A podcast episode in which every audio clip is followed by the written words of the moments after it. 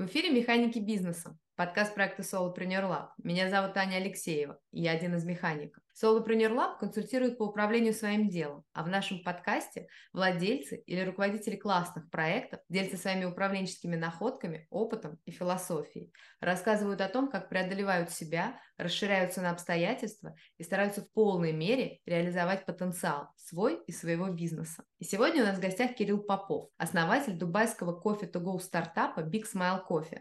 За плечами у Кирилла карьера бариста, позиция CEO Coffee Like и опыт основателя Lifehacker Coffee. Поговорим с ним сегодня обо всем этом подробнее, а также о том, как он принимает решения и добивается своего, что им движет и почему.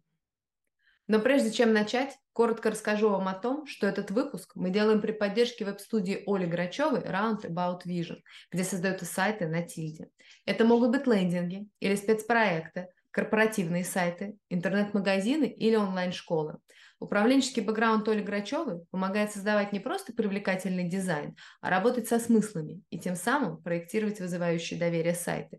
Переходите по ссылке в описании и оставляйте свою заявку в Roundabout Vision. А мы возвращаемся к нашему гостю. Кирилл, здравствуйте. Спасибо огромное, что пришли к нам. Добрый день. Расскажите, пожалуйста, сам немного про Big Smile Coffee.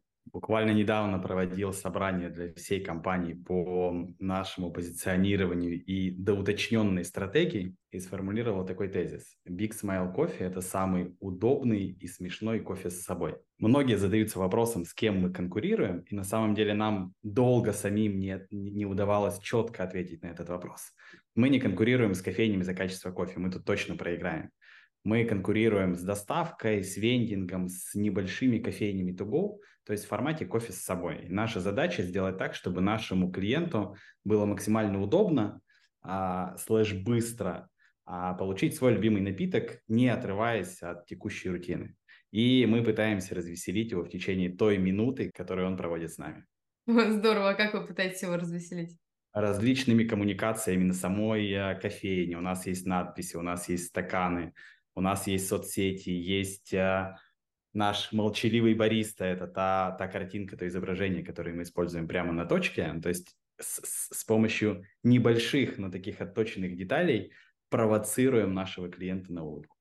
Здорово. А можете чуть-чуть рассказать? Я так поняла, что у вас, этот формат кофе с собой, он не предполагает, то есть это не кофейня, это своего рода вендинговый аппарат, но более такой комфортабельный, как мини-кухня, да? Можете чуть-чуть рассказать? Очень это любопытно, мне кажется. Мини-кухней нас еще никто не называл, но если объяснять просто обывателю, то, пожалуй, это такое точное объяснение, да. Это вендинг. Вендинг – это механика, когда человек может сам себе приготовить и, соответственно, оплатить, то есть без участия сторонних лиц. Мы, знаете как, одушевили старый вендинг.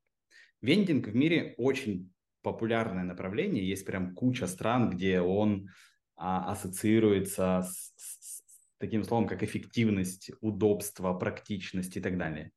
Мы взяли традиционные механики вендинга, скорость и местоположение. То есть это всего 1 квадратный метр, и можно очень быстро себя обслужить. И придумали этому классную современную упаковку. То есть у нас есть крутая кофемашина, есть платежные средства, и мы это связали все, пусть будет в мини-кухне, либо в персональной кофейне для каждого клиента. Это всего 1 или 1,5 квадратных метра в зависимости от модификации кофейни. А в целом это self-сервис, это вендинговый инструмент. Да, здорово, здорово. То есть я к тому, что мини-кухня, в смысле, можно сказать, что это мини-стойка, я не знаю, кофейная, да, что вот ты подходишь, у тебя стол, у тебя кофемашина, у тебя где-то к чему ты можешь приложить карточку, ты берешь стаканчик, ставишь кофемашину, мешаешь с сахаром, или там если без сахара, что-то такое. То есть прикольно, ты как бы стоишь с пространством, не просто перед тобой стоит автомат, который тебе выкидывает стаканчик. Я и говорю, что мы одушевили вендинг, потому что отработали всю механику взаимодействия. Вы сейчас, на самом деле, очень четко перечислили последовательность действий. Только у нас еще есть 5-й пункт. Наслаждайся своим напитком. Это один из инструментов маркетинга.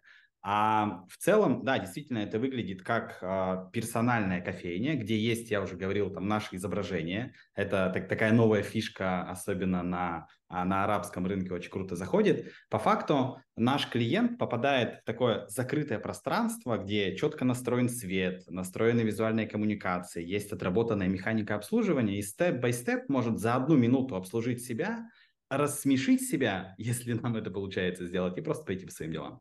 Да, класс, класс, класс. А расскажите, пожалуйста, чем вы сейчас живете с точки зрения бизнеса, что у вас важного происходит сейчас? Нам чуть больше года. В мае мы отметили первый год жизни компании. Это был такой очень тяжелый период. На самом деле мы его даже не отмечали, что является первым случаем в моей практике. Обычно такие события корпоративные проходят достаточно шумно-бурно.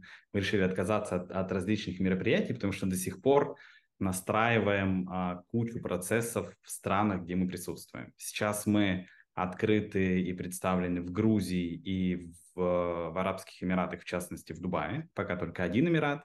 И на текущий момент пытаемся смасштабировать юнит-экономику, которую у нас получилось собрать в этих странах за год. То есть, простыми словами, мы нашли модель, поняли, как зарабатывать на одной, нескольких точках.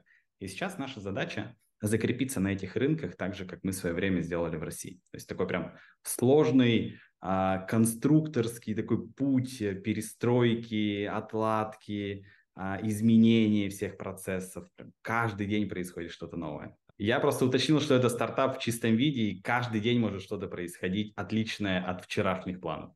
Да, а просто очень любопытно, я хотела дальше вас спросить о том, что вот вы говорите, что попробовать, да, масштабироваться на текущих рынках, и что вот это такой конструктор. Можете чуть-чуть, пожалуйста, подробнее рассказать, как вы к этому подходите и вообще вот ваш подход к этому?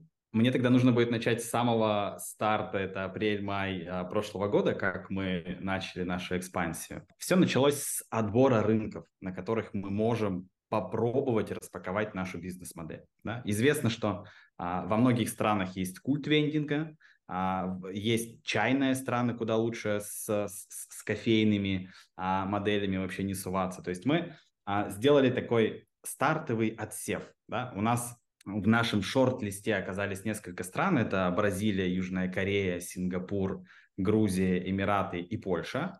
Мы провели такую домашнюю работу большую, исследовали эти рынки на предмет легкости ведения бизнеса. Это достаточно популярный уже рейтинг, есть просто в сети по запросу. Это, конечно же, вовлеченность людей во что-то новое, то есть толерантность к новому, толерантность к изменениям. И любовь к кофе. Да? Мы исследовали потребительскую способность и потребление кофе на душу населения. Такие три метрики, которые попробовали приложить к 3 странам. Бразилия и Южная Корея у нас отпали на старте. В Бразилию мы решили не ехать, хотя очень прям хотелось, руки чесались. Самая кофейная страна, лидер по поставкам, но там нет культуры потребления кофе с собой. Точнее, она не развита, только появляются различные европейские, американские стартапы, которые пытаются зайти на этот рынок, но сумасшедшая система налогообложения. Мы брали консультацию 3 разных юристов, специалистов, и 3 человека сказали 3 разные модели. И это просто навело на одну простую мысль, что туда лучше не ехать. Скорее всего, мы запутаемся, это очень далеко, рискованно. Я решил отложить экспансию в Бразилию. А в Южную Корею мы не поехали по другой причине. Это как раз-таки представленность вендинга на 1 квадратный метр. То есть Корея с точки зрения потребления кофе очень крутая страна, но рынок настолько красный, очень высокая конкуренция и представленность вендинга, что для старта бизнеса я решил эту страну не выбирать. Но тем не менее в Азию хотелось поехать, это был Сингапур, это небольшая страна, но такая мультинациональная и в целом там есть хороший рынок для старта в Азии. А мы выбрали Польшу как наш потенциальный ключик в Европу, там очень развивается сильно американская культура, как раз-таки культура кофе с собой, лайфстайл и все, что с этим связано. А арабский рынок, в частности, Дубай – это крупнейшая мировая экономика, и любая сейчас компания пытается отладить здесь бизнес.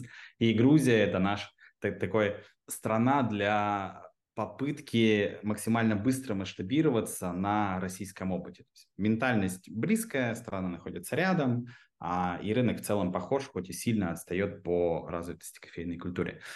Когда мы это все исследовали, наша задача была создать MVP. Под MVP мы подразумеваем 3 кофейни, которые открываются в регионе, и мы на них боем проводим исследования. То есть можно зайти, взять какую-то компанию, поисследовать рынок, поопрашивать. Наша бизнес-модель настолько простая, да, с точки зрения рисков, что мы с командой решили просто открыться, высадиться на другую планету и посмотреть, что будет происходить.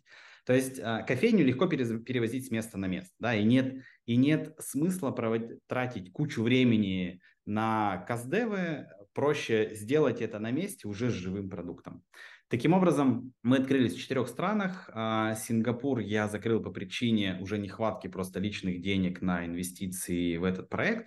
Это оказалась страна не такая простая, как мы думали по нашему домашнему исследованию, но на деле оказалось достаточно сложно начать работать на азиатском рынке. Все-таки так мы прям попали под перекрестный огонь с чайной культуры.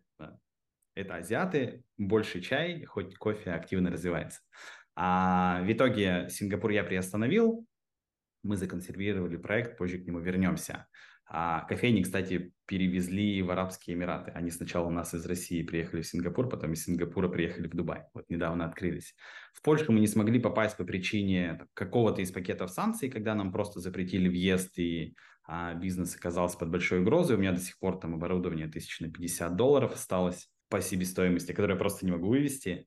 И Грузия, и Эмираты, мы открылись, показали эффективность нашего бизнеса. В Грузии сейчас 64 наши кофейни работают, а в Дубае это 2-я попытка. Первая оказалась абсолютно провальна, я потерял несколько сот тысяч $100,000, и сейчас со 2-й попытки, я сам нахожусь в Дубае, а мы наконец-то нашли эффективную бизнес-модель, нашли клиентов, нашли места, то есть типа локаций, где мы можем быть, нашли ключики к маркетингу и понимаем, что текущий объем рынка достаточен для дальнейшего масштабирования. Вот хотел коротко, но коротко. Бизнес-модель Грузии от бизнес-модели вашей в Дубае? Культура потребления абсолютно другая. А в Грузии мы идем по сценарию российского рынка, где наш конкурент был это традиционный вендинг, то есть все, что связано с фастфудом, фаст-кофе, это небольшие кофейни, как раз типа кофеен, Coffee Like и им подобным, коих на российском рынке очень много. А аудитория чуть другая, точнее не чуть-чуть другая, аудитория совершенно другая. А в Дубае в первый наш заход мы тоже решили поконкурировать с таким же сегментом. Мы пришли в недорогие супермаркеты. Например, в России очень много точек стояло в пятерочках, в магнитах и им подобных магазинах. Да? А здесь Fresh Zone, по-моему, супермаркет назывался. А мы пришли в клиники, в местные, где обслуживается весь такой сервисный персонал. Не знаю. Вот все, кто приезжает в Дубай на заработки, да, они ходят по некоторым клиникам, за ними закрепляются и так далее. То есть мы пошли в низкоплатежеспособную аудиторию и попытались им дать продукт лучше, чем вендинг, но по цене намного ниже, чем в кофейне. То есть то УТП, которое работало в России, в Дубае вообще не сработало. То есть те люди, на которых мы сориентировались, они нам заявляли буквально следующее. У вас очень вкусный, крутой кофе, как в Starbucks, в который теперь ходить не нужно. Это действительно дешевле. Но мы пили свой вендинг за 1-2, там, максимум 3 дирхама. И нам это ок. Мы не хотим платить в несколько раз дороже за кофе во много раз лучше. Потому что это просто не наш продукт. И это было для нас прям, я не знаю даже как помягче сказать, но очень неприятное удивление. То есть мы нашли несколько вариантов, где мы можем масштабироваться, и продажи были хорошие, но был очень низкий процент возвратности клиента. Ну, то есть буквально к нам люди отказывались ходить, хотя цена была низкая. Мы свернулись, собрали все кофейни на склад и поняли, как у нас не получается, задача стала сделать все наоборот, да? Попробовать, поисследовать что-то еще. Мы решились на дорогие районы, это Дубай-Марина, GBR, Даунтаун, Бизнес-Бэй и так далее.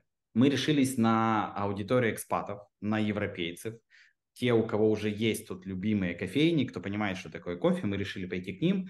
И мы решились на самое главное – поднять цену в 2 раза. И все это сработало вкупе.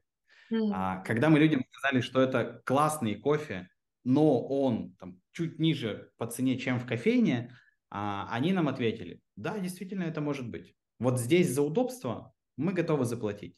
Да, за плюс-минус такое же качество, как кофе с собой в кофейне, мы готовы заплатить, потому что это удобно. Но когда это стоило дешево, наши клиенты при опросах нам говорили, нет, раз это дешево, значит, да, это какая-то ерунда. То есть в Дубае цена является таким фактором доверия на первом этапе. Дальше, конечно же, это вкус, удобство и все функции напитка. Но в Грузии и в России цена является стартовым барьером. Да, и мы стремились в России как можно больше работать над оптимизацией костов, да, для того, чтобы дать потребителю низкую цену. Здесь наоборот, да, мы стремимся дать классный продукт и за такую оптимальную, хорошую такую цену, да, для того, чтобы он стал нашим постоянником. Да. Вот дальше, если он говорит, что вот вы, получается, то есть вы уже это сделали в Дубае, и дальше вы говорите, что вот вы хотите масштабировать эту историю. Что имеется в виду в вашем случае? Масштабировать нас в регионе, то есть увеличить количество точек. На текущий момент перед нами стоит задача в Дубае за 2, максимум 3 месяца развиться до 50 локаций. И к концу года наша такая идеальная картинка, в которую мы с командой пока продолжаем верить, это 200 точек для Дубая. Да, то, во что минимально хочется прицелиться, это в 150.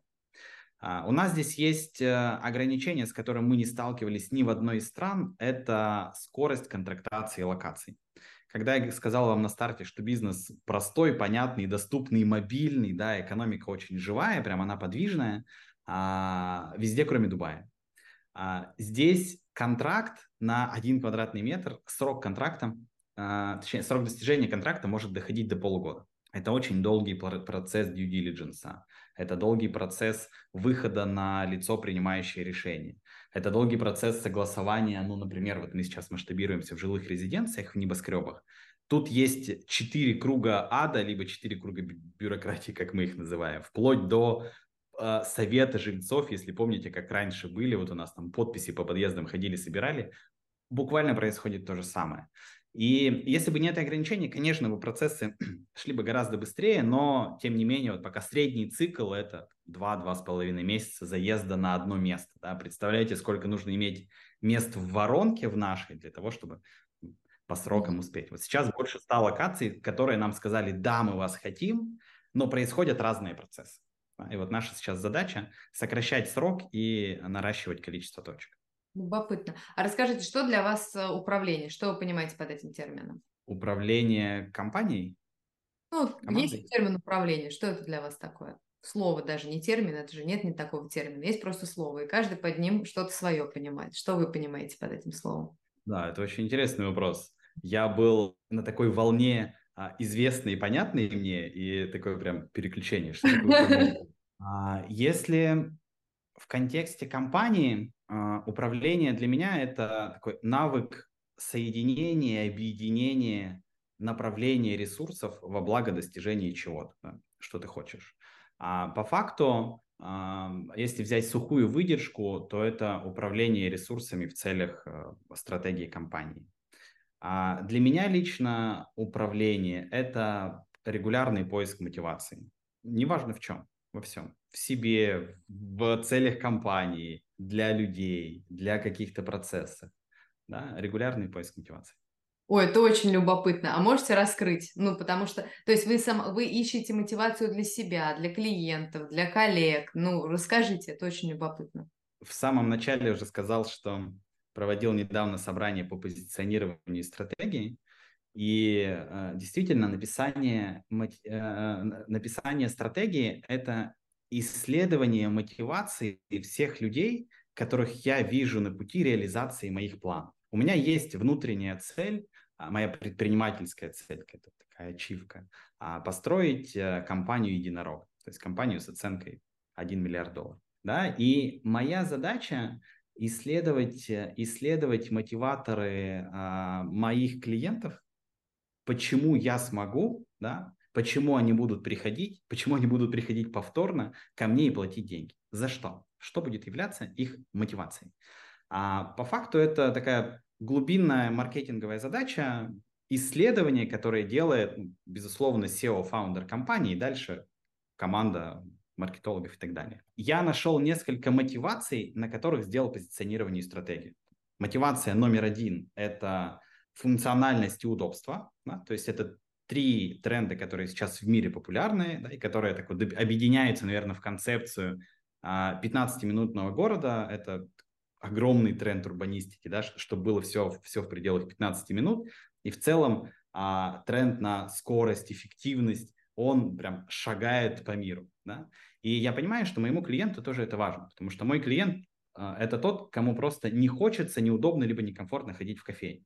Вот его мотивация. И для меня важно ее поисследовать со всех сторон. На какие точечки я могу нажать, да, для того, чтобы он был влюблен в мою компанию. То же самое с сотрудником. Самые, наверное, 2 странных и не бесперспективных способа управлять людьми, делать мотивацию от страха и от денег. Да? Там можно ругать, запугивать, на длинной дистанции ни к чему хорошему это не приведет. Да? Либо можно просто покупать людей, закидывать деньгами. Да? Рано или поздно он просто сам в себе потеряет мотивацию, а ты разоришься. И поэтому задача моя как руководителя компании – найти что-то для каждого человека, как правило, это свое, что будет его искренне вдохновлять и заставлять каждый день, ну, либо почти каждый день с удовольствием делать то, что я прошу, и то, о чем мы договорились вместе делать. Это тоже исследование мотивации. И я своим ребятам говорю, что хоть меня и считают там хорошим операционным менеджером, на самом деле я не умею делать по факту ничего, кроме 3 вещей. Это заниматься стратегией исследования мотивации клиентов, это собирать команду, исследовать мотивацию моих сотрудников, и это выстраивать корпоративную культуру, это объединять эти 2 мотивации. Вот что я имею в виду.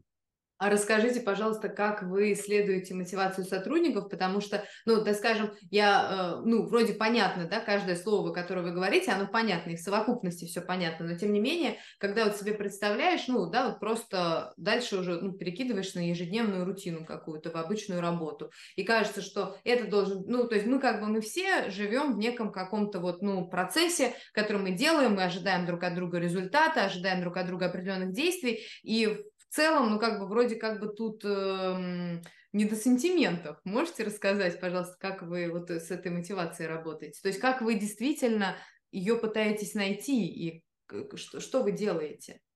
Работать на практике. Да. Да? Вы имеете?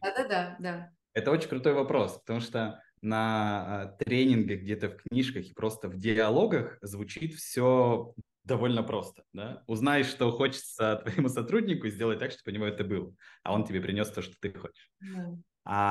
Это пока самая сложная такая перманентная задача, регулярная задача, с которой я бы сталкивался в течение жизни.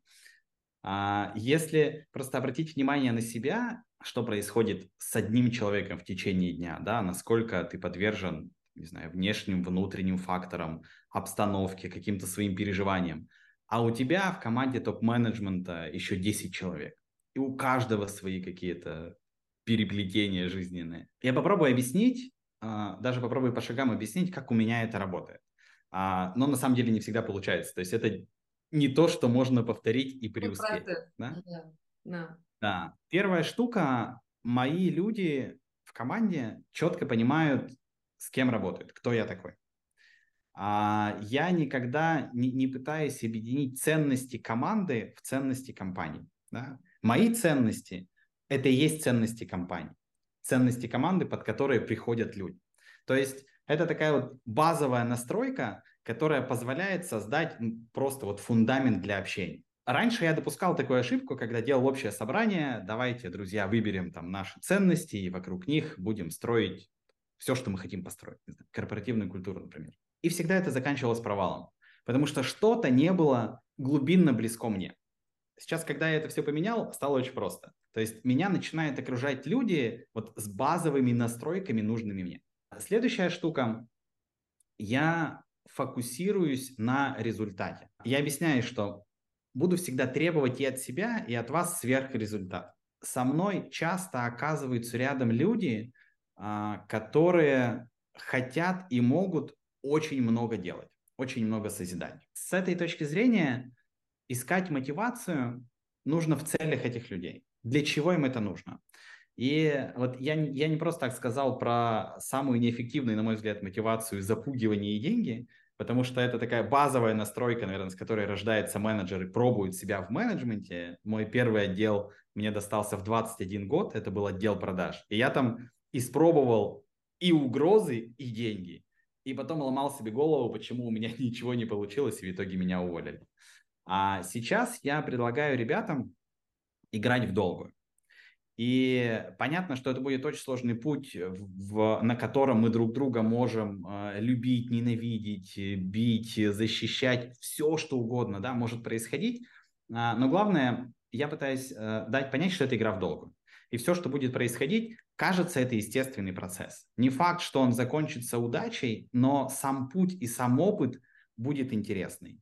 И поэтому с точки зрения мотивации моих людей, топ-менеджмента, моих сотрудников, я использую такую систему средней рыночной оплаты. То есть я не плачу там овер мало и не закидываю деньгами, не делаю большие бонусы. Я говорю, что есть опционная программа в компании. Да, мы делаем стартап. Ну, то есть все мои бизнесы это были так или иначе стартапы. Я не управлял компанией больше 5 лет ни разу. И я вовлекаю ребят играть со мной в долгую. То есть это какие-то опционы на старте, программа премирования акциями, либо опционами. И вот таким образом мы наращиваем глобально нашу общую капитализацию.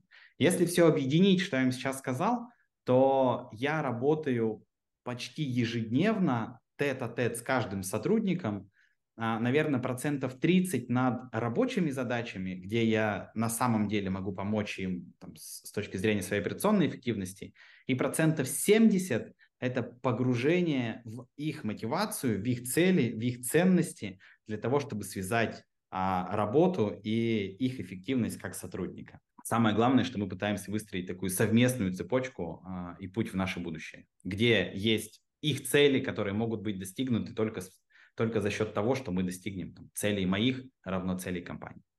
А можете, да, чуть-чуть пощупать, что значит вот эти 70%? То есть, ну, как бы в 30% понятно, что вы с ними, наверное, обсуждаете какие-то рабочие вопросы, что-то там, да, какие-то свои задачи, их задачи, как-то это все пытаетесь объединить, решить, найти. Ну, короче, вроде все понятно. А вот эти 70%, что это значит? Ну, просто вот... Да, я понял вопрос. Давайте метафорично сравним это с фонариком. Когда... менеджер в своей операционке каждый день варится, он, скорее всего, многого не видит. Здесь есть, наверное, две такие штуки, которые можно выделить.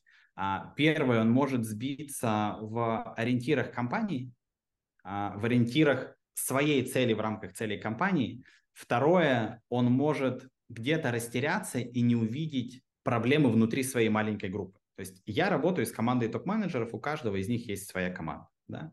И буквально мы делаем следующее. Мы встречаемся 1 раз в неделю для формирования такого спринта задач на неделю с топ-менеджером, где мы стараемся обсудить текущий трекшн, ключевые метрики, выделить фокусную задачу, либо несколько на неделю и так далее. То есть обнаружить себя где-то в текущей реальности. Вот наша цель и что у нас есть сейчас. А дальше... часть встречи мы проводим дискуссиям о том, как строится внутри организации работы, что происходит с мотивацией сотрудников, как мы оба понимаем текущую стратегию компании. То есть мы стараемся поговорить на темы, которые вот это вот ядро его деятельности окружает. Это его люди и это стратегия компании. Это могут быть просто различные диалоги о том, что происходило в течение дня. И я...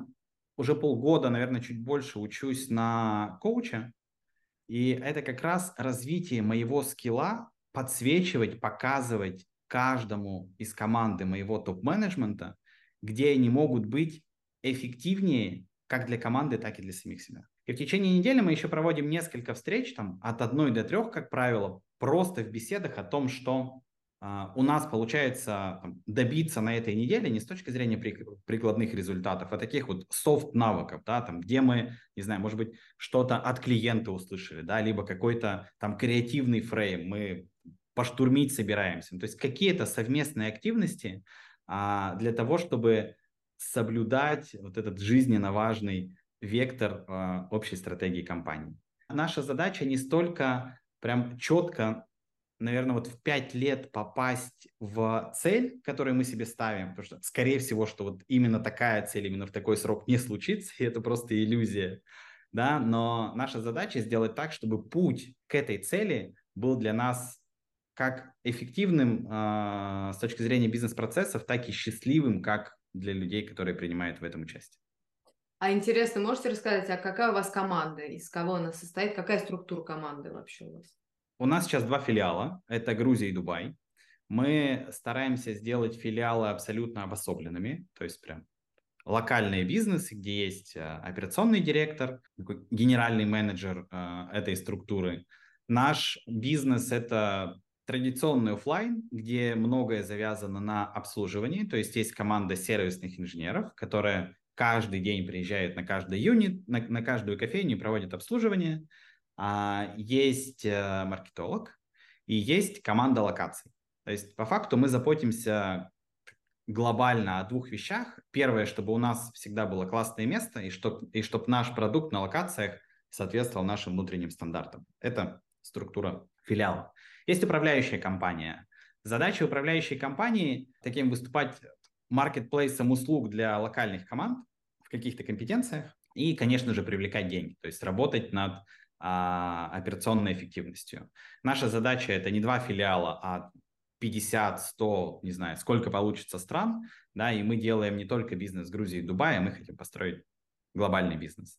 Задача управляющей компании – это есть отдел продаж, то есть отдел по работе с инвесторами. Мы развиваемся по модели управленческой франшизы, когда частные инвесторы, просто предприниматели, инвестируют в точки, мы их открываем, полностью управляем и делим прибыль с нашим инвестором. То есть есть там отдел привлечения, есть отдел B2B-маркетинга, есть HR-служба, есть финансовая служба, есть аналитика. Получается, вы взаимодействуете. То есть вот вы говорите, у вас есть команда топ-менеджеров, с которыми вы взаимодействуете. Это люди, которые отвечают за какие направления? А давайте я вам прямо расскажу структуру утреннего митинга. Давайте. У нас есть традиция, протокол встречаться каждый день и делиться результатами предыдущего дня, да, с командой топ-менеджеров. Мы начинаем с наших 2 филиалов. Директор первого филиала – это Нино, это директор нашей компании в Грузии, и пока я исполняю обязанности директора филиала в Дубае. Да, сейчас вот сюда ищу операционного директора. На самом деле вчера его назначил, это мой бизнес-ассистент, но мы еще не успели друг друга там передать дела и договориться. То есть это Нино, это там был я, сейчас будет Ирина. Дальше мы переходим к нашему проекту, это привлечение инвестиций в управляющую компанию. Я год делаю бизнес на свои деньги, там это более $1 миллион. По факту это почти все, что у меня было, да, и для построения большого бизнеса нам нужны инвестиции. Есть у нас продуктовый менеджер, это Рома, который мне помогает работать с инвесторами. Дальше мы переходим команде B2B маркетинга и B2B продаж. Это Инга, наш руководитель отдела продаж, это Влад, наш руководитель отдела рекламы, и это Даша, наш креативный директор, руководитель отдела маркетинга. Она же ведет такой большой проект, как «Фабрика контента». Сможем, наверное, об этом еще поговорить. После этого мы переходим к руководителю HR-службы. Это Таня. У Тани есть на каждую неделю свой трек по необходимым вакансиям как раз от команды топ-менеджера.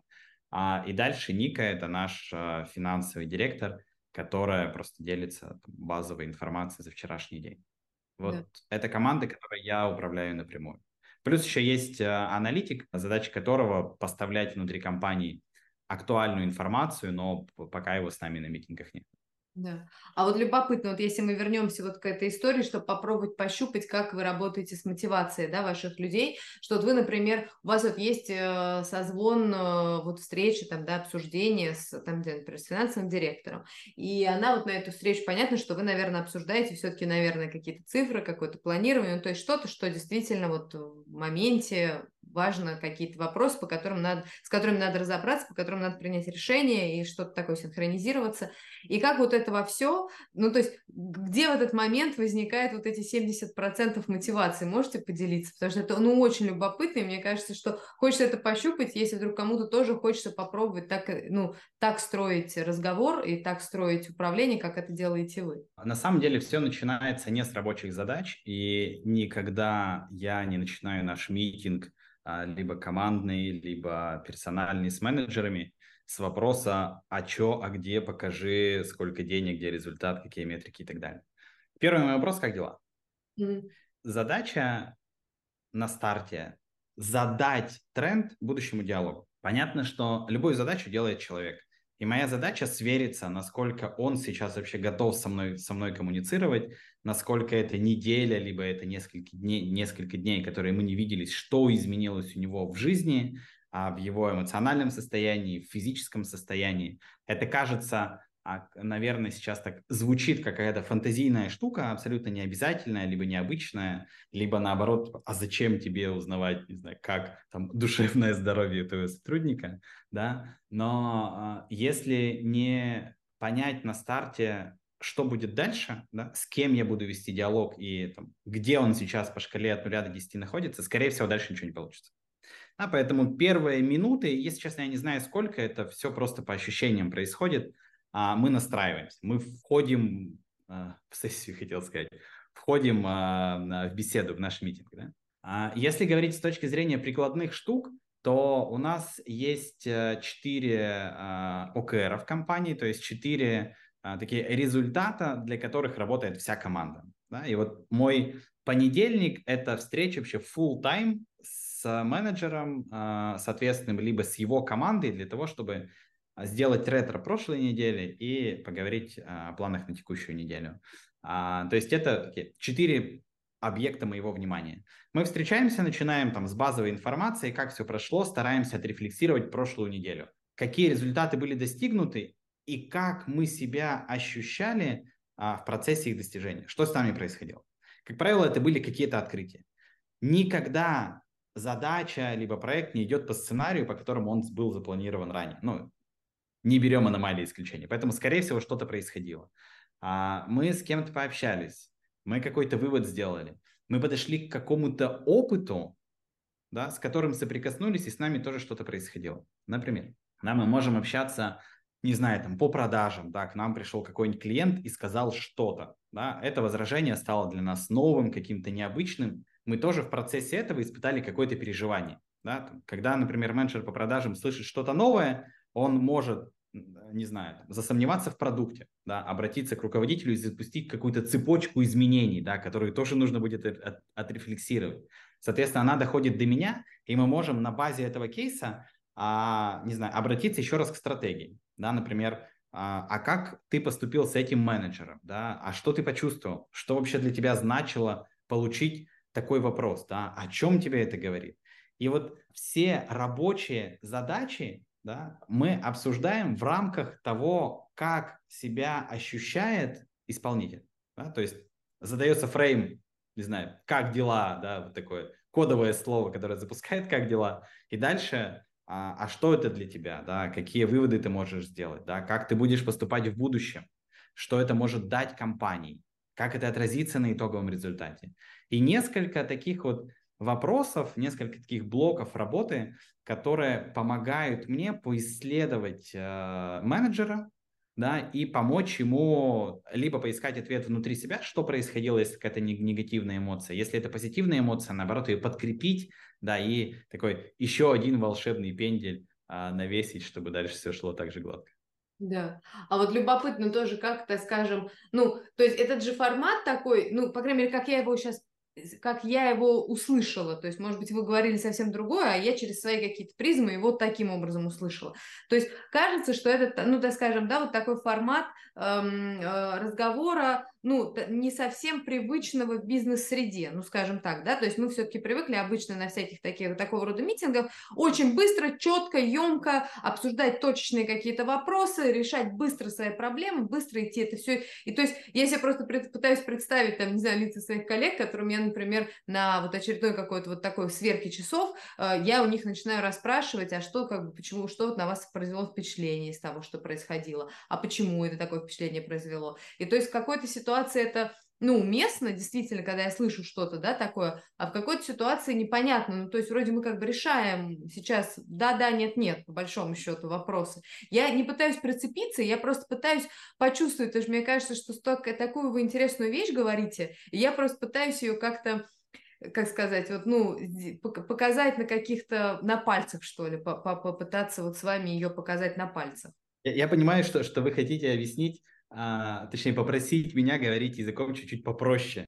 Нет, не язык попроще, а именно попробовать вот почувствовать, как это физически, потому что я просто вот себе, ну, как бы, я думаю, представляю себе, ну, так скажем, какие-то ситуации такие вот просто рабочие, и, не, ну, как бы, любопытно, как их попробовать перестроить, потому что это же тоже, да, задача как раз руководителя, попробовать их перестроить, может быть, если они уже сложились определенным образом, а хочется из них выжать какой-то сок больше, чем выжимается, вот, то любопытно, ну, то есть, потому что человек же вроде, как бы, приходя вот на эту встречу, люди вроде не ожидают разговора по душам, и вроде как бы этот формат, он и не, ну, он предполагает очень большую емкость, ну, как бы, ну, как это, очень короткий формат, и очень быстро все, да-да, нет-нет, и побежали дальше делать и реализовывать, нет времени, ну, как бы, да, надо слишком много всего решить.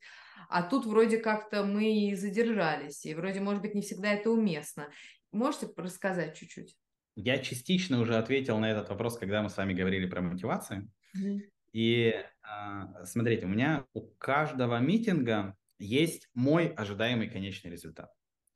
Ответ на ваш вопрос про, там, условно, фреймворк, в котором проводится митинг, да, лежит в плоскости, что я хочу получить от него, зачем я его сделал. Раньше действительно это были сухие планерки, возможно, по фактуре они были чуть более насыщенные, практичные, но концентрация такой энергии, таланта, раскрытия таланта была минимальная.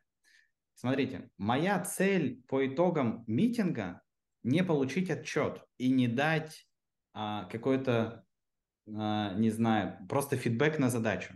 Да? Мой ожидаемый результат после митинга – это менеджер в ясности и с мотивацией, что ему делать дальше.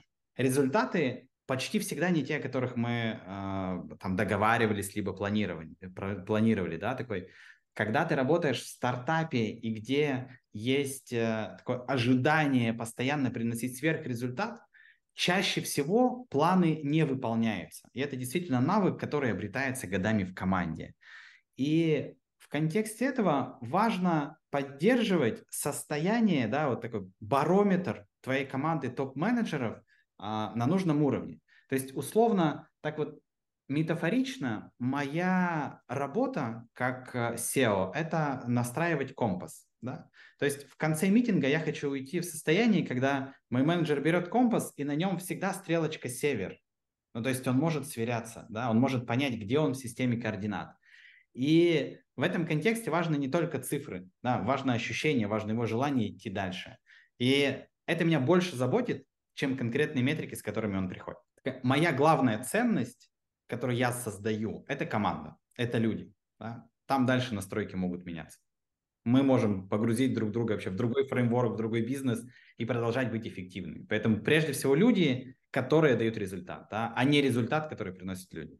Вот для меня так. Очень интересно то, что вы говорите. Я вот думаю, а можно, например, попробовать взять, если это уместно, если это комфортно будет для вас, попробовать взять, например, какой-то один из прошедших уже таких митингов с кем-то и попробовать, ну, так скажем, рассказать вот адженду, как вот вы его строили, то есть, ну, так скажем, ну, грубо говоря, фактически, что, в чем была как бы фактическая какая-то сторона, ну, то есть, я не знаю, там обсуждались какие-то там, не знаю, вопросы там размещения или там общения с какими-то площадками, на которых вы хотите размещать, и как вы в это интегрировали вот эту историю про то, чтобы попробовать настроить вашего менеджера. Вы простите, во-первых, первое, если это неуместно с точки зрения погружения слишком внутрь вашей компании, а второе, и насколько для вас, ну, так скажем, вообще будет попробовать интересно самому попробовать разложить это на составляющие. Ну, на примере какой-то одной встречи, понятно, что все встречи, они могут быть разные, и понятно, что это не то, что вот все встречи должны именно так проходить, но, тем не менее, это очень любопытно попробовать пощупать, вот как вы это делаете.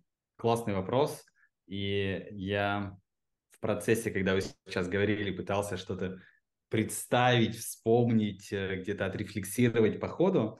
И у меня всплыла такая метафора в голове. Это когда, не знаю, эксперт, например, человек, который круто катается на сноуборде, да, виртуозно, да, но у него вообще нет скилла учить или тренировать.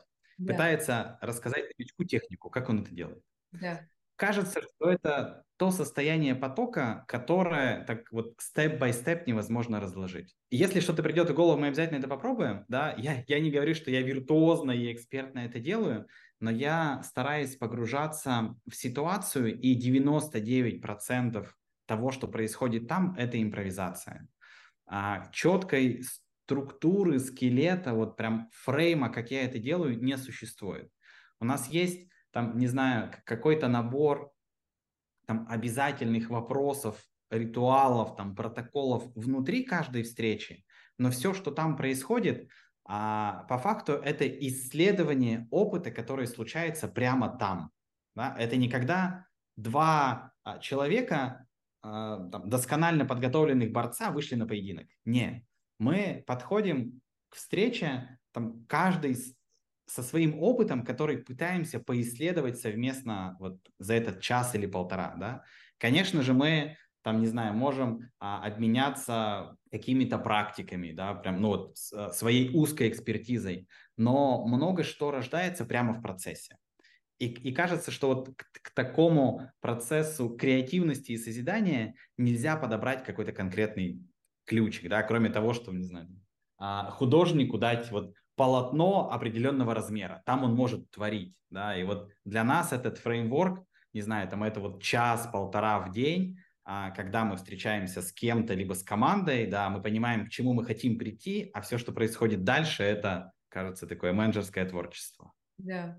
Ну хорошо, а давайте, смотрите, попробуем. Вот, например, я руководитель вашей юридической службы. Я не знаю, есть у вас такова или нет. Предположим, например, что, ну, юридические вопросы все равно есть, так или иначе, да, все равно какие-то сделки заключаете и с площадками, и там с партнерами и прочее. И у меня там есть тоже какое-то количество людей, неважно, там один, два, неважно какое, это не имеет значения. И наши с вами, естественно, вот, да, еженедельный какой-то получается созвон, на котором вот мы с вами пытаемся синхронизироваться.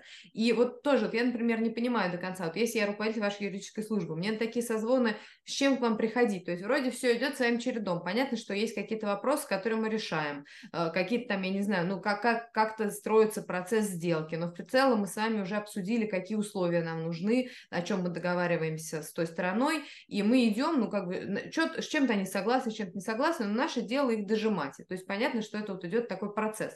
И вообще мне не понятно, то есть, ну как бы, я пришла к вам на встречу, а что мне вам рассказывают? Рассказывают эти детали, кто чего, с чем согласен, кто нет, на каком мы сейчас этапе согласования находимся, и вроде как бы это, ну, такая сугубо юридическая тема, зачем вам это все, или, ну, можете чуть-чуть рассказать, вот как бы вот вы со мной построили еженедельную вот этот разговор, на который как бы вроде непонятно, с чем приходить, то есть ничего экстраординарного такого, что, например, у нас там, я не знаю, взорвался аппарат, да, когда там человек был, то есть ничего такого, вот, что мне нужно эскалировать вам и держать вас в курсе, или там мы понимаем, что там в Грузии готовится какой-то законопроект, нам надо держать руку на пульсе, то есть не нечего вам эскалировать, идет все своим чередом. Хороший пример на самом деле, именно с юридической службой, и мне безумно повезло с этим менеджером в моей компании, у него есть свой бизнес, своя юридическая компания, да, и вот мы Он у нас работает как топ-менеджер, у него есть опцион в моем бизнесе. Позавчера у нас был такой еженедельный митинг. Это каждую пятницу по полчаса мы с Владом встречаемся. А я могу прям вспомнить, как это происходило. Давайте, это очень интересно. Спасибо вам огромное, что вы готовы к этому. Он был в Новосибирске, закончился какой-то фестиваль. Конференция по, не помню, там, по каким-то изменениям в общепите. Да? Так как у него есть свой бизнес, это на самом деле очень круто, что он в контексте не только моего бизнеса, но и всех событий, которые происходят. Он ко мне подключился с кальяном. Сидел в кафе, это было 11 утра, 12 по Дубаю, и мы в формате полчаса обсудили там список наших задач, который был заранее известен, по каждому из пунктов пробежались. Мы обсудили сначала, что он там делает в Новосибирске, какой вообще фидбэк, в чем интерес, личные вопросы, он скоро собирается жениться. Он мне рассказал про то, что наконец-то там оформил ипотеку на свою квартиру в Москве. Мы с ним поговорили про несколько наших таких интересных случаев, там совместных. Поболтали. Мы с ним обсудили там 7 пунктов, которые нам нужно было, не знаю, там регистрация наших знаков в международном праве, чтобы там, не знаю, оплатить сколько-то денег в швейцарских франков для того, чтобы там наш IP-бокс зарегистрировать. Мы с ним поговорили про несколько там переходных дел с продажей моего российского бизнеса и там последствий для меня. То есть мы обсудили много чего в рамках доверительной беседы топа, которым интересно коммуницировать. И вот вы задали в самом начале своего вопроса, да, вопрос другой, да, с чем приходит? Приходит с интересом. Приходит с интересом пообщаться, да, потому что общаются два человека. Общаются не два результата по какой-то задаче, либо не два вопроса. Общаются два человека. Да, и наша задача синхронизировать наши циклы. Извините за, возможно, неуместную шутку. И на самом деле это жизненно необходимо. Понять, нам вообще классно или нет до сих пор быть друг с другом. Просто быть. Просто общаться. А нам до сих пор вообще интересно ли выбирать друг друга в рамках тех же самых рабочих задач прямо сейчас, да? Потому что бывают ответы «нет», например, да? Ну, то есть, не знаю, я устал, я не могу, я не хочу, и это ок, да? Мы, не знаю, по-моему, самое классное и самое живое, естественное, что у нас есть, это возможность сделать выбор, да? И я предельно открыто говорю, что если вы не хотите что-то делать, пожалуйста, не делайте. Вот заставлять, прямо уговаривать нет, да, это выбор. И мы за эти полчаса в рамках интереса друг к другу смогли пообщаться, классно провести время, обсудить наши рабочие задачи и так, не знаю, вот галочка там, я тебя выбираю, ты меня выбираешь, окей, все, едем дальше. И вот так степ-бай-степ мы синхронизируемся. Есть у меня там еще несколько примеров, где... Наверное, это, знаете, так побочный эффект такой модели управления и поведения, да, когда очень сложно совладать с, может быть, где-то с элементами воспитания, с моими, не с моими, а вообще с внутренними ценностями человека. Это когда переступается вот эта вот граница, да, личного и рабочего. Я люблю приводить метафору, что такое для меня люди в команде, в моей компании. Потому что, знаете, были иногда такие случаи, когда, там, не знаю, сотрудники пытались провести какой-нибудь свой законопроект про демократию. Ну, я понимаю, что... Да. Были какие-то разные случаи, там, не знаю, внутренних обид, да, и для меня очень четко работает эта метафора с командой, с клубом, а не с семьей. Я читал несколько даже комментариев в моем блоге, так нельзя с близкими людьми. Вот этот человек был у тебя, там, не знаю, вот несколько лет уже, а как ты, там, почему ты его уволил, например. Я говорю, смотрите, какая штука. Это моя компания, я ее собственник. Да? И все, что я делаю для себя, либо для своих целей. Они могут быть, не знаю, там, личной направленности, социальной направленности, вообще значения никого не имеет. Главное, что это мои цели. То есть по факту это так... Для себя, да? Что дальше делаю, мои проблемы. И я не хочу, чтобы вы со мной там поженились, мы обросли какими-то корнями, детьми и прочим, да, что как бы под собой подразумевает создание какой-то семейной ячейки. Да? близкого общества. Я говорю, вы для меня футбольный клуб.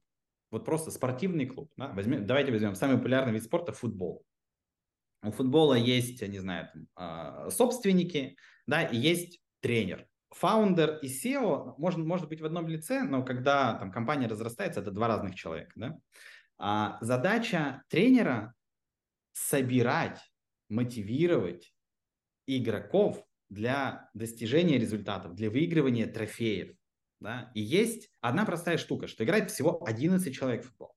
Да? Остальные еще сидят на скамейке, а кто-то вообще просто не попадает. Если кто-то из 11 не показывает вот прямо в этой игре текущих качеств, за которые он получает деньги, да, из-за чего там команда может выигрывать, его сажают на скамейку, либо потом, не знаю, выставляют на трансфер, продают, он заканчивает карьеру, еще что-то происходит.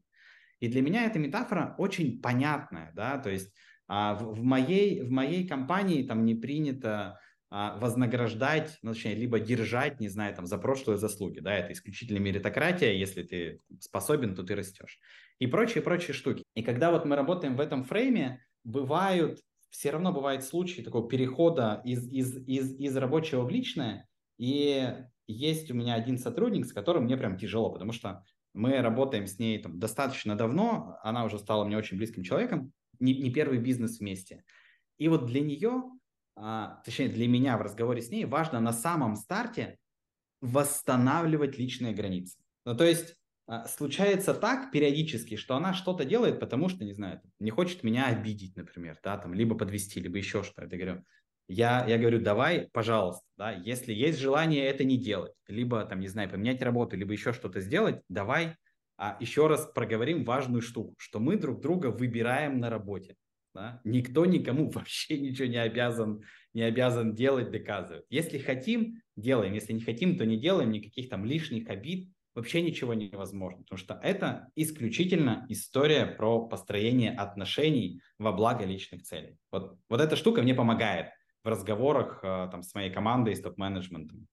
Спасибо, что вы затронули эту тему, потому что я как раз вот думала, задать вам этот вопрос или не задавать, потому что мне кажется, он очень, на самом деле, щекотливый, потому что действительно, с одной стороны, вот, ну, как бы круто вот так синхронизироваться, но мне кажется, что сложность этой синхронизации состоит в том, что ты в какой-то момент, то есть пока ты синхронизируешься и вы выбираете друг друга, то это, ну, здорово, вы идете вперед и вперед и вперед.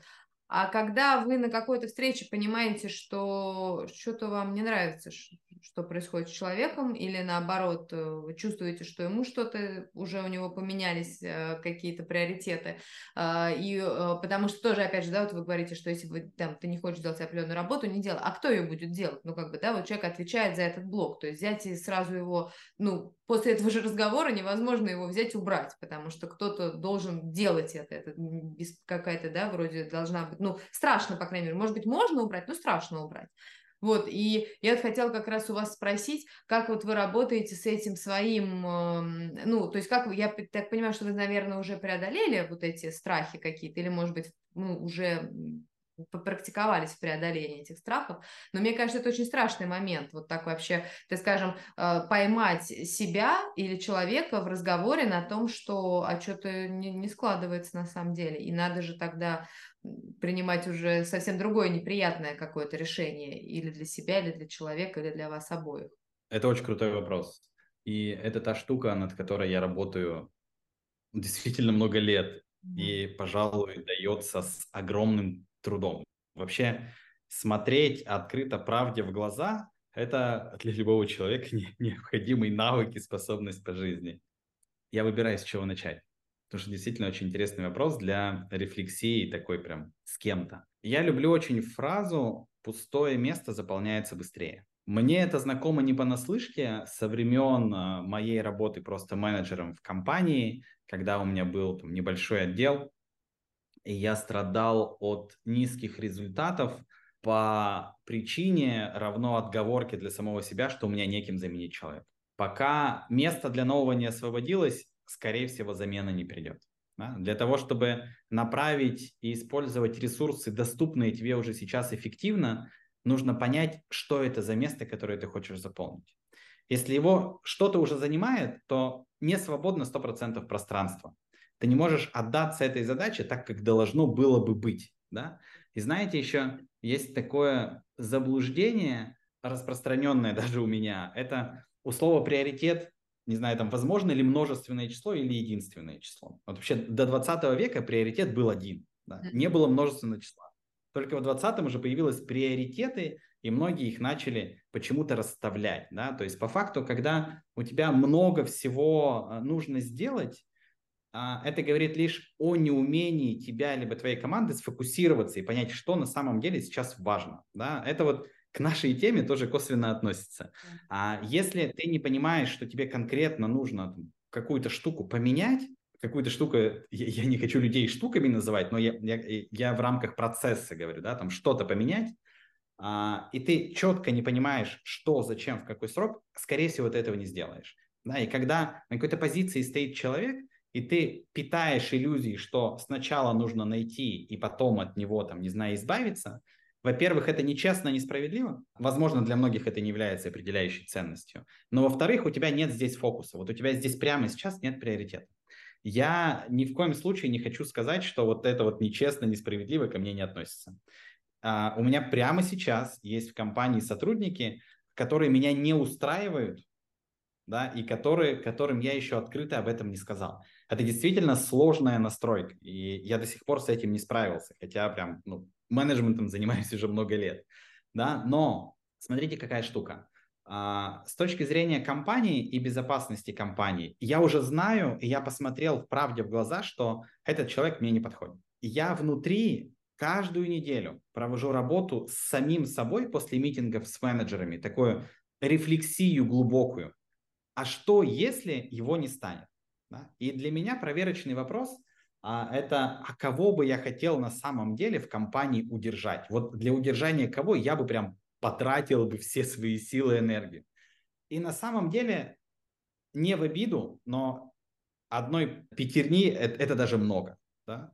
Ну то есть прям вот буквально из-за ухода, кого я прям вот расстроюсь прямо здесь и сейчас, почти нет. Да? И это моя задача как предпринимателя, как бизнесмена, диверсифицироваться здесь в этих рисках. Да? Смотрите, когда на позиции остается менеджер, которому даже бессознательно, почти по барабану, что он делает, то есть для него работа перешла в автоматизм, и ты ему открываешь глаза на это, ему и себе, да, что, кажется, что-то поменялось у нас, да, и мы уже не так ценны и важны друг другу. Может быть, закончить отношения, да, и вот поискать другое, да, открыться для того, чтобы тебе хочет прийти, но ты этим не пускаешь. Много чего происходит.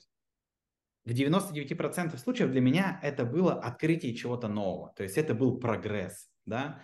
А для компании, когда ты, наоборот, человеку этого не подсвечиваешь, да, и принимаешь позицию не смотреть правде в глаза, то есть у тебя есть какие-то опасения, там какие-то легкие намеки на то, что что-то не так. Ну ты такой, сейчас сковырну-ка росточку, и оттуда побежит. Нет. Да, я предпочитаю этого не делать.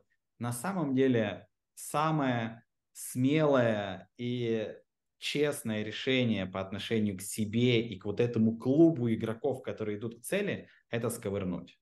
Это всегда сковырнуть, да, и быть готовым, и показывать, что это нормально, да, в компании нет никого, вот кто здесь далеко и надолго, то есть никто себе тут место не купил, не знаю, и вот здесь жить не будет, да, вот есть такое понятие в Формуле 1, рента-драйвер, да, это когда гонщик какой-то из команд покупает себе место за деньги спонсоров, то есть есть те, кто пробивается через талант, и те, кто пробивается через, да, покупку места, например, и вот сегодня как раз будет гонка после нашей записи.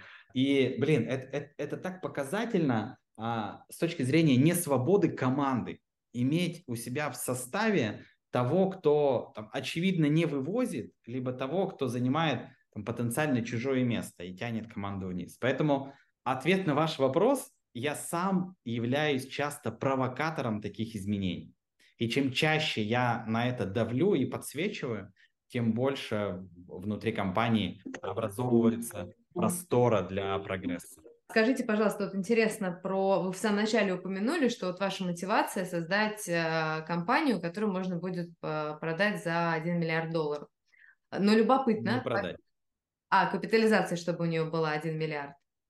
Да, но вот любопытно, как бы, то есть смотрите, абсолютно презюмируется первое, что мы так или иначе, наша мотивация – это деньги, но кроме этого, то есть мы это приняли как факт и вообще не трогаем и не спорим, то есть мой вопрос не спорит с тем, что цель – создать компанию с капитализацией в 1 миллиард, а он как бы дополняет, я бы так сказала, а что кроме денег вас еще мотивирует, почему вы делаете это каждый день, кроме того, чтобы у компании была капитализация в 1 миллиард. Может быть, зачем нужна эта капитализация? Ну, то есть, в общем, как бы что стоит за этими деньгами?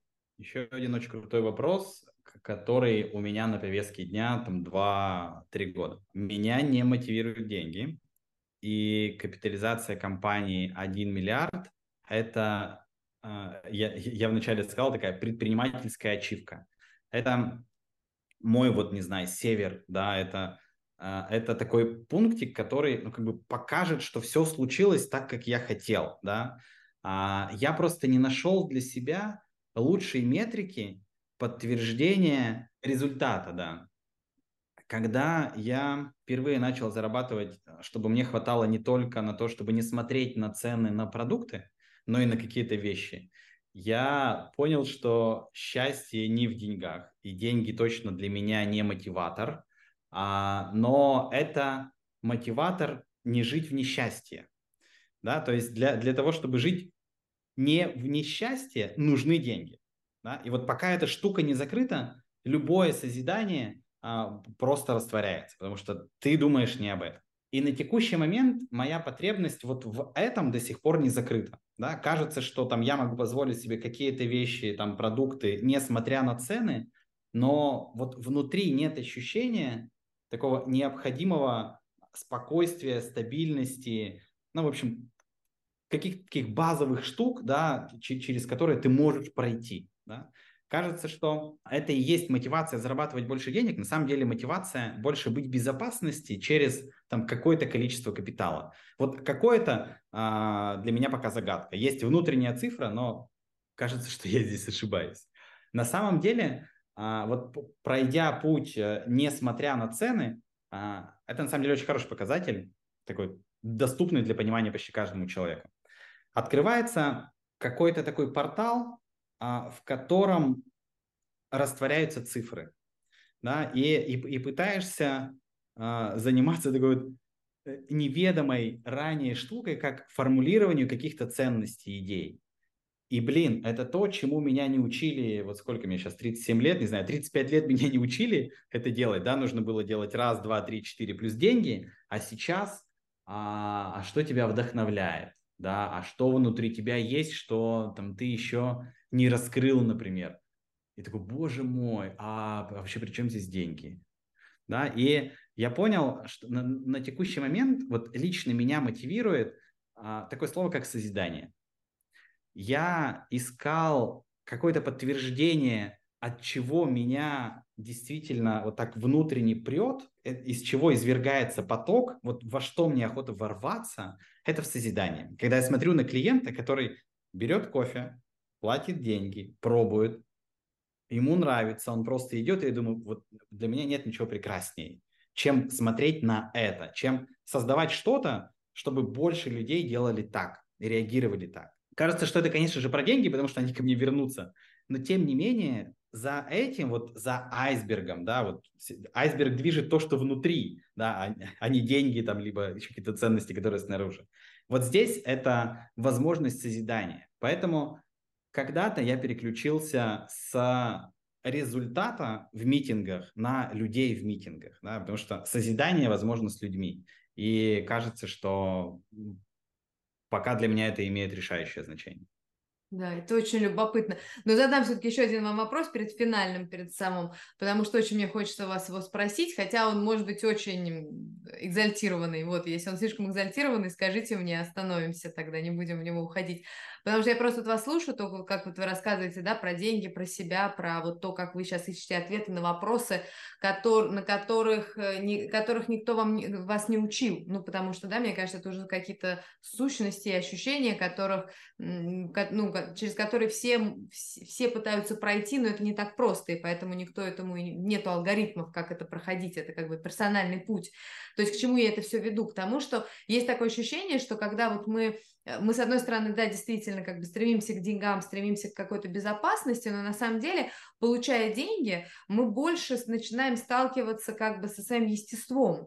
И вот эта вот сила духа, как сила естества нашей, мы не всегда можем выдержать вот это свое естество. И по сути же, да, вот то, что мы пытаемся найти, что же нас вдохновляет, это же как будто бы вопрос, не в, да, как будто бы мы ищем на самом деле ответ не на то, что нас вдохновляет, а кто мы есть. Ну то есть, да, и кто мы есть вне зависимости от метрик, и при этом в связи с метриками, ну то есть, да, и не знаю, понимаете, к чему я пытаюсь клонить? Я сама не очень могу это сформулировать, поэтому как бы, ну, решилась, тем не менее, все равно вам задать, мне просто очень интересно послушать вас, вот ваше размышление вот в этой связи, вот как бы связи вашего естества с тем, что вы делаете, с теми как бы и деньгами, и всем вот, что вы получаете через себя, пропускаете и возвращаете обратно.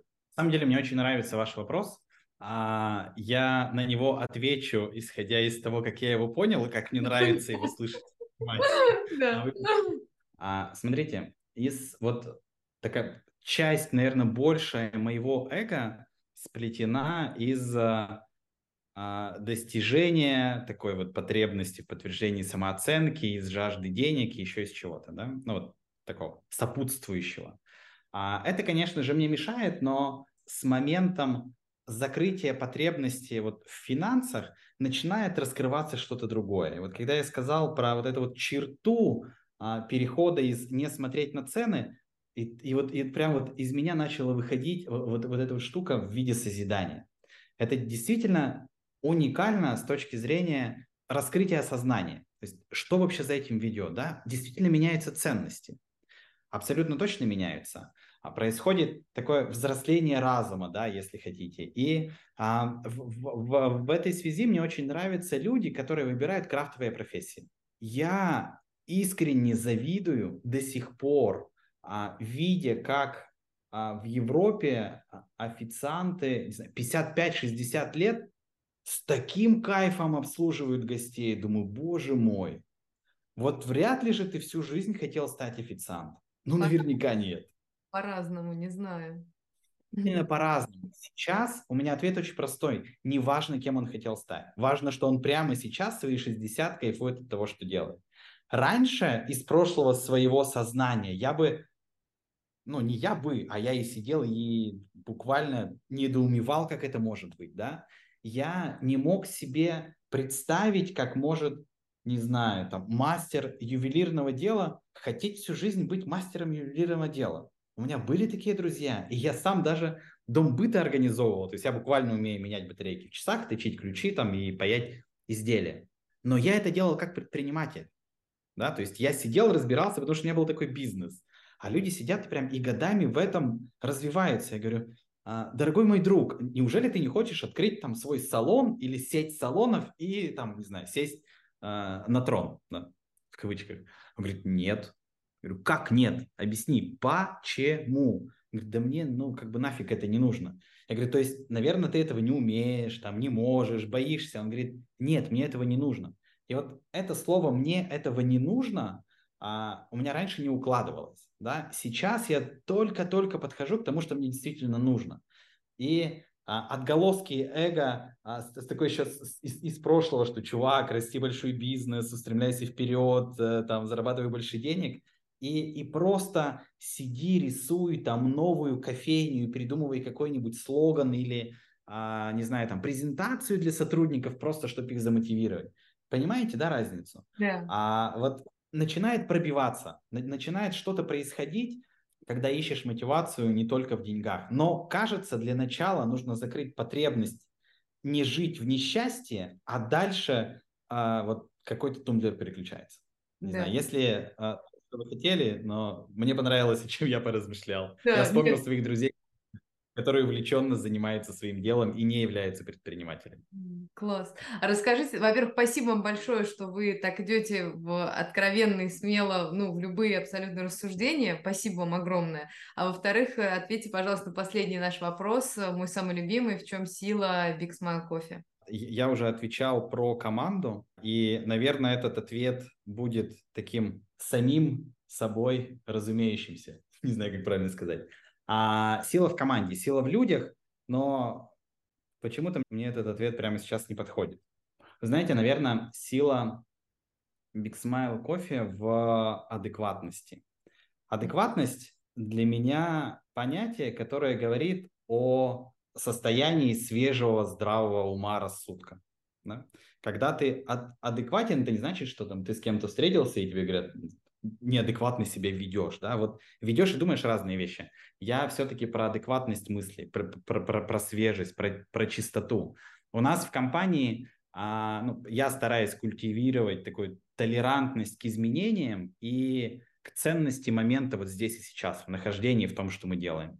И кажется, что это можно все назвать такой адекватностью сознания. Мне кажется, сила в этом. Да? И многие ребята в этом меня абсолютно точно поддерживают. Кирилл, спасибо вам большое. С вами было очень интересно. Спасибо вам. Мне на самом деле тоже с вами было очень интересно. Это мой такой очень нечастый опыт. Спасибо за него. Класс. А слушателям и зрителям нашего подкаста спасибо за то, что вы были с нами. Делитесь впечатлениями от этого разговора в комментариях. Нам все интересно и важно. И если вам нравится наш подкаст, делитесь любимыми выпусками, ставьте нам оценки, подписывайтесь на наш канал на той площадке, где вы нас слушаете. А если вам нужна консультация по управлению своим делом, пишите на e-mail Solopreneur Lab, который стоит в самом конце описания этого выпуска. И до скорой встречи в новых выпусках!